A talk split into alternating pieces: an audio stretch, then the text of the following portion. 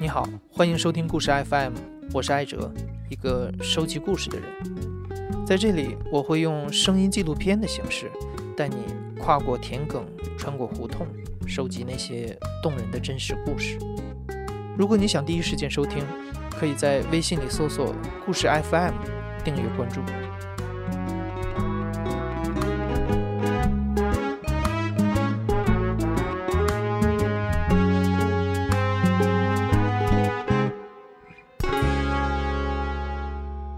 备受大家关注的我国首辆月球车的命名也正式宣布，嫦娥三号月球车命名为“玉兔号”，既体现了不知道你还记不记得，在微博上有一个叫做“月球车玉兔”的账号，他曾经让无数的网友流下了眼泪，也给无数的孩子心里种下了当科学家的梦。这个账号的第一条微博发自于二零一三年十二月一日的二十一点三十一分，距离嫦娥三号的发射还有四个小时。这个账号的策划者就是当时还在新华社的科技记者小鸡。我叫姬少婷，大家都叫我小鸡。八四年的，因为我其实写了一段时间的科技报道，然后对科技相对熟悉一些。然后新华社领导就说：“哎，你你可以想想办法，就是做一些传播上的一些想法。”我当时就想到，就是之前有看到那个呃好奇号火星车，嗯，有三个 NASA 的女孩就给他开了一个 Twitter。然后就觉得哎很有意思，觉得特别的棒，想到可以开一个微博，然后嗯可以写些日记啊，表达一些自己的想法。其实是非常希望公众可以跟随这个视角去太空。中国人还是非常务实的，非常务实，就是很少会说我有时间去仰望星空啊，我去想一些其他的事情呀，其实不太多这样的时候。刘慈欣也说过一句话，就是好的科幻是能够让你在下班的路上仰望星空的。那时候我们就想说，能不能做到一件事情，是说能让普通人，嗯，跟这件事情毫无关系的人，可不可以能够让他们有一秒去想一下月球，想一下其他的星星，去思考一下宇宙中其他的事情。脱离生活中的一些琐事，所以当时我就找到新华社的几个同事，然后找到果壳的一个女生叫浣熊，然后我们就一起组成了一个小组，就开始策划她的身份。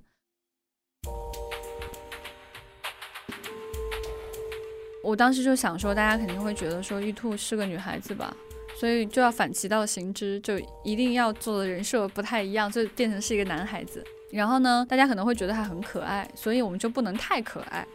就一定要去做一个认认真真、严肃的科学工作者，然后呢，又又希望他浪漫一点，希望他热爱星空，希望他能够给大家一些启发，还给他设计了头像，给他设计了一些漫画形象，然后在他发射那天开始就开始写了。大家好，我是月面巡视探测器玉兔，你可以叫我月球车玉兔。我来自中国，四个小时后将和嫦娥三号一起飞向月球。我长得有点普通，但能探测和考察月球，会收集分析样品。这是我第一次发微博，希望接下来几个月能和大家分享太空的样子。其实我有点紧张，希望这次能完成任务。啊，发射那天其实我们就是在线上联络，在工作的，就是在看直播。四、三、二、一，点火。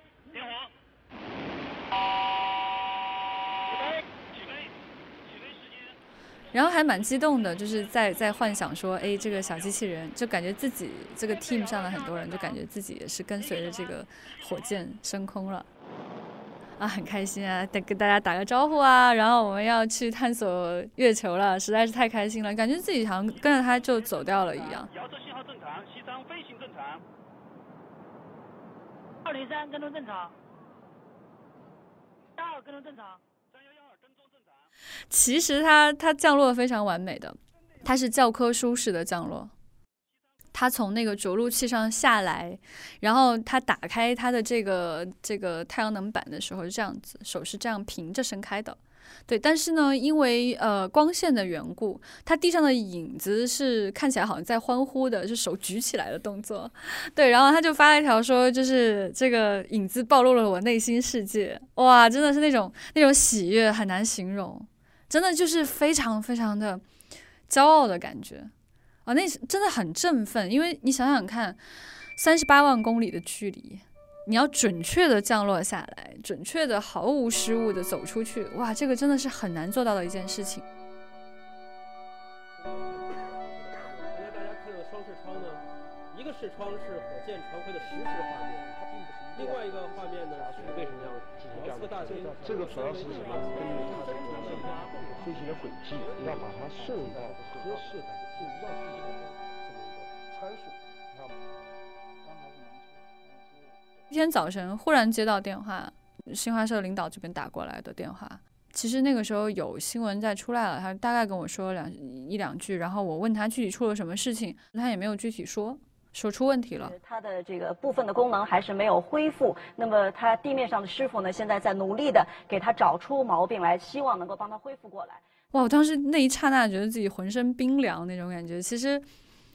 哇，它其实真的那个小机器人是一个远在千里之外，跟我没有任何关系的一个小机器人。然后那个时候真的突然一下就浑身冰凉，特别紧张。我打电话给我们 team 里面的人，给浣熊打电话，然后给我另外一个新华社的同事打电话，就我说你快醒醒，出事了。是一个周末的早晨，后来我我就我们就在群里商量说这件事情该怎么办。第一反应就是，其实我们中国人听说的大部分的这个航天项目都是极为成功的，没有人听说过我们航天项目出过什么问题。玉兔号到达月球很重要的一项任务就是要完成两栖互拍，这就是玉兔上的全景相机拍下的着陆器，但是。全景相机并不是通过一张照片就能把着陆器完全拍下来。着陆器降落在月球上，然后把月球车释放出来，它走起来，哎，就成功了。哎，对，这是它的任务。其实实际上它已经完成了它的任务。就跟大家讲说，我我是人类太空探索历史上一个小小的点啊，对，然后我其实只是出了一点小小的问题，对，就特别小英雄才会这么讲。就是出大事了，也会说我出了一点小小的问题，对，然后还要跟大家讲，就是这这句原话，就太空很美，很危险，但是它很危险，然后非常希望大家能够继续做下去这样子的。然后这几句话其实后来大家都很喜欢，然后还跟大家告别，就是晚安人类这样子的。师傅们已经催我睡觉了，睡着前最后送给大家一篇日记，这里记录下了我眼中的月球君。虽然刚来不久，我已经彻底迷上了。这颗灰扑扑的大石头，等熬过这段寒夜，我一定会原地复活，和月球君好好谈谈心。嗯，困了，大家晚安。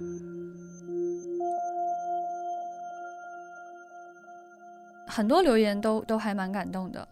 呃，尤其是有一些妈妈回来留言，说我给我的儿子或者女儿我讲了这个故事，他说他长大了要当宇航员，把玉兔接回来。我觉得哇，真的能做到这一点，真的太厉害了。因为其实美国的很多航天计划，它其实就是启发了一代人去做这些事情，包括很多科幻小说也是启发了一代人去探索太空，去做新的科研。我觉得如果玉兔的故事真的能够启发到一些小朋友，他在今天他可能躺在床上听妈妈讲这个故事，但是未来他真的有可能成为宇航员，他有可能或者成为航天探索的工程师，不知道的。还有呢，就是。嗯，大家看不到的那些，但只有我们能看到的留言，就是会有人在往后台发消息，就发发私信给玉兔发私信，然后就会有人说什么，嗯，姐这么晚了还对着你一个微博哭成这个样子，还有人说什么兔哥很想你，我过来看看你什么的，每天都有人给他留言，他不说话的时候还是有人给他留言。我我看到有一个留言，其实我特别的感动，然后我们几个人商量了半天，不知道该怎么回复他，但就希望玉兔的力量已经鼓舞到他吧。他说我得了绝症，但是我周围的人都很爱我，都鼓励我。看到这么多人，几十亿人都这么爱你，嗯，希望我们能共勉，继续努力。哇，真的真的很感动，我我们也不知道该说些什么，就希望玉兔能够能够真的到激励得到他，给他一些一些力量。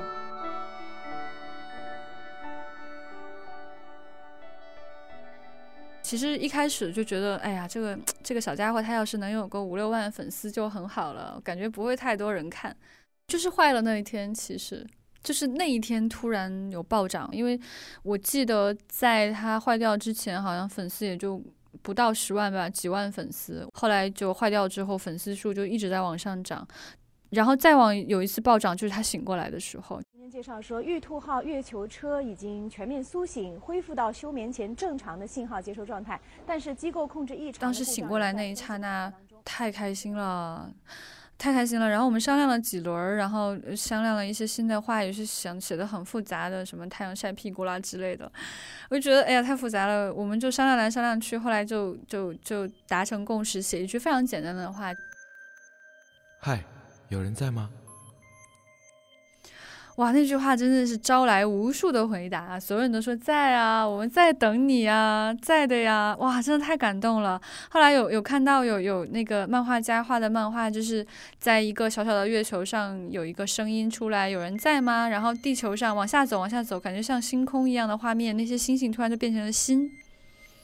再往下走，底下是一个地球，地球上就冒出来很多的心。小远说在啊，我们都在啊，这些心慢慢飘上去，变成小星星这样的。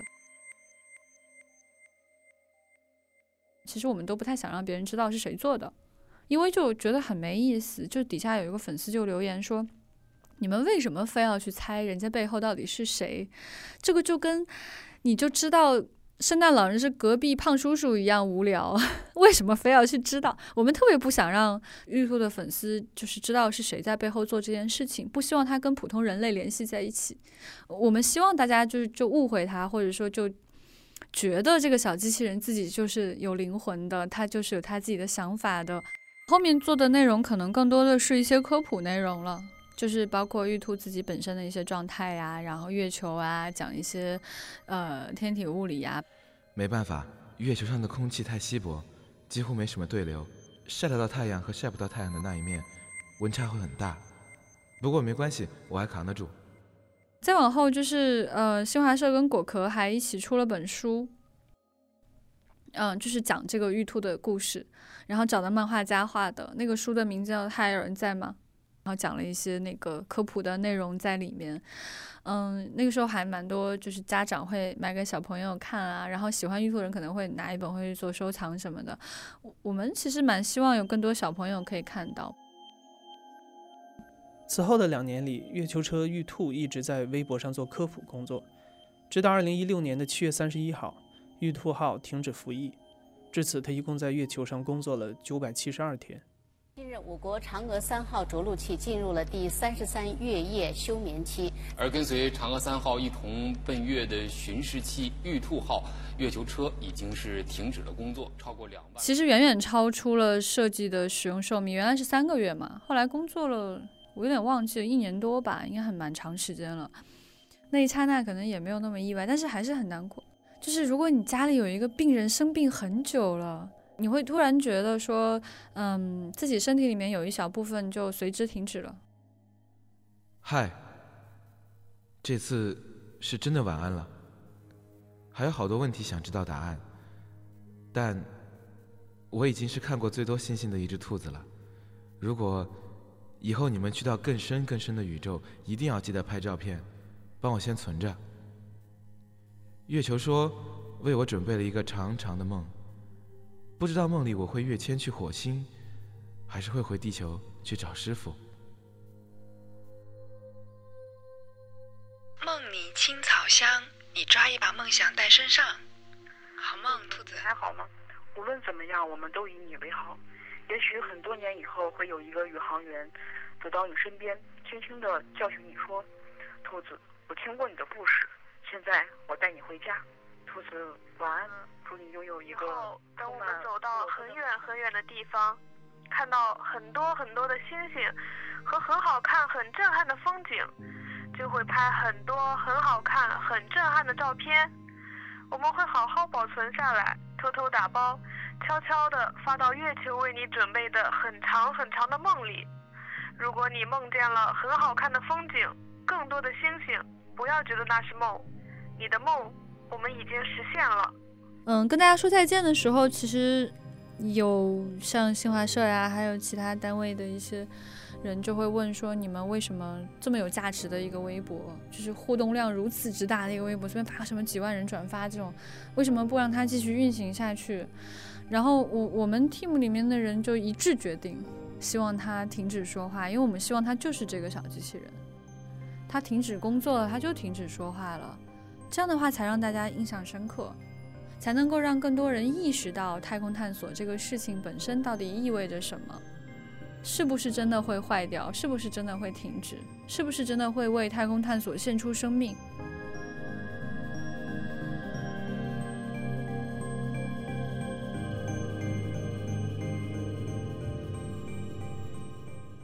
嗯，后来我们还采访过一些，就是整个嫦娥项目里面的一些人，采访过一个一个女科学家，她当时就说，她说她每天都会通过那个着陆器的呃摄像头看玉兔的背影，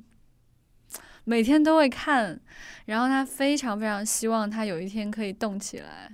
然后他每天都去看，我觉得这个特别的打动我。他们当时还会为玉兔唱歌什么的，他们就把那个把一首情歌改成了就是那种着陆器和月球车的那个对唱。我看到他们，我就会觉得他们真的是把这个当做是自己生命中最重要的一个事业来做的。现在很多人叫我局长，是因为我是未来事务管理局的创始人，所以大家叫我局长。未来事务管理局是一家做科幻的公司。呃，我现在是一个呃科幻行业的创业者，嗯，培养新的作者，出版他们的小说，然后开发他们的电影。我自己是非常小的时候开始看科幻的，完全被这种科学家形象给洗脑了，觉得特别迷人，觉得他们是去。呃，真正研究这个世界、探索这个世界的一群人，所以是非常想当科学家的。尤其是刘慈欣写的那些科学家，比如他就特别喜欢一个写的科学家叫丁仪，就是这个人简直是贯穿他整个 小说的一个人物。他的科学家就是那种为了真理可以去奋不顾身、可以去牺牲，为了真理可以去牺牲的那些人。比如说，呃，我有点记不得是哪年看到那个作品叫《朝闻道》，他就写说，嗯，在地球上。呃，正在做一个打算去做一个实验，他在赤道上有一个那个粒子的实验，然后正要做这个实验的时候，有外星人出现了，是一个高等文明。这个高等文明是在观察地球的，就是你这个实验很危险，然后他是来制止你来做这件事情的，然后他就会告诉地球人说，你做的这件事情呢，可能会危害到周围。那地球人就发现说，哎，这个外星人一定是，呃。知道的非常多，了解的很多，就想跟这个跟这个外星人去了解外太空的知识，以及他们掌握的那些最先进的宇宙中的奥秘。嗯，但是外星人是非常不希望改变地球的进程，所以他就跟科学家有个 deal，就是说我可以告诉你，你可以问任何问题，我知道我都会告诉你，但你要需要去死。所以那篇小说叫《朝闻道》，但没有后半句。对，是朝闻道。然后他们就做了一件事情，就是在在地球上，就是在在沙漠当中，然后做了一个真理祭坛。这个真理祭坛是一个半圆形，是一个漂浮在空中的半圆形。这个半圆是面向地面的，所以你完全不知道这是属于一种一种什么样的技术。对，然后就科学家，地球上所有的科学家就排着队想要去了解这个真理。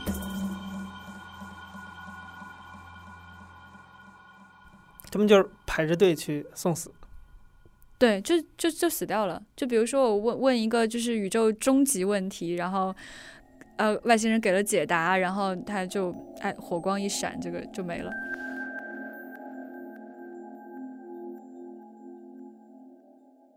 因为我零六年开始做记者，做到一五年左右的时候。想选个别的去做，想来想去呢，觉得只有科幻了，足够打动我，让我离开记者这个职业。我以前也觉得它是不是还挺遥远的，别人还问我说看科幻有什么好处啊？我后来意识到它跟我的生活有有巨大关系。其实它的这种思维方式深深的影响到我在生活中做出的每一个选择。很多人可能会为一些生活琐事特别容易困扰，但是我真的是一秒想到我就是这个。茫茫宇宙中的一个转瞬即逝的生命，嗯，我就会很珍惜我在做的事情，我就不太会为一些小事情而感到纠结。而且你经常会感觉到、感受到、真实的感受到，时间是一条非常长的长河，你在里面就是这样的一瞬间。你考虑问题的时候，你永远都会想到一些更遥远的未来，而不是今天的一些很小的利益的事情。它真的是左右我每一个选择的。你很容易就把自己的想法放到一个光年尺度上去考虑，你很容易感受到，就是宇宙中是有更宏大的存在，而你今天的这种鸡毛蒜皮真的是不值得花精力去做的事情。作为一个普通的人类，一个很小的生命，又可以去理解宇宙，可以去思考宇宙，这是这个宇宙赋予给你这个小小的生命的一些特长、一些幸运。所以呢，有时候你会觉得去去运用这些幸运是一个很棒的事情。我觉得这个我好像一直从小都特别的清晰。我觉得我的 purpose 就是用好这个宇宙给我的这些感知的能力。尽量的去丰富自己的人生，就是我的人生理想。觉得一个人要足够的丰富，才对得起你是一个人。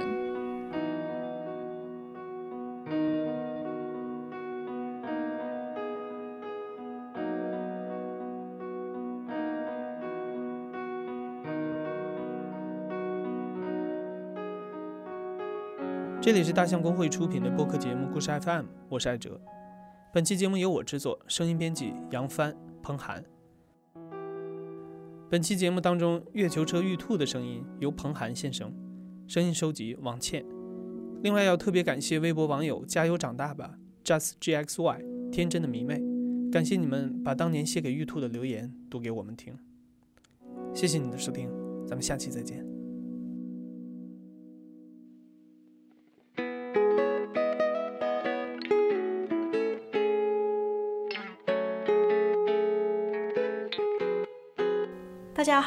我叫洒水车，二十六岁，来自成都，现在在美国休斯敦工作。我也是故事 FM 的第一批听众，每期都听了至少两遍。最喜欢乔生差点跳桥的故事，还有科普大神刘大可的故事，因为在他们身上看到了自己的影子，特别感动。还有，我觉得故事 FM 的配乐水平真的很高耶，看得出下了很大功夫。我喜欢上班路上或者做家务时听。让无聊的事情变得有趣。我已经给十几个朋友介绍了故事 FM，大家都很爱听。说真的，这应该是我最喜欢的公众号了吧。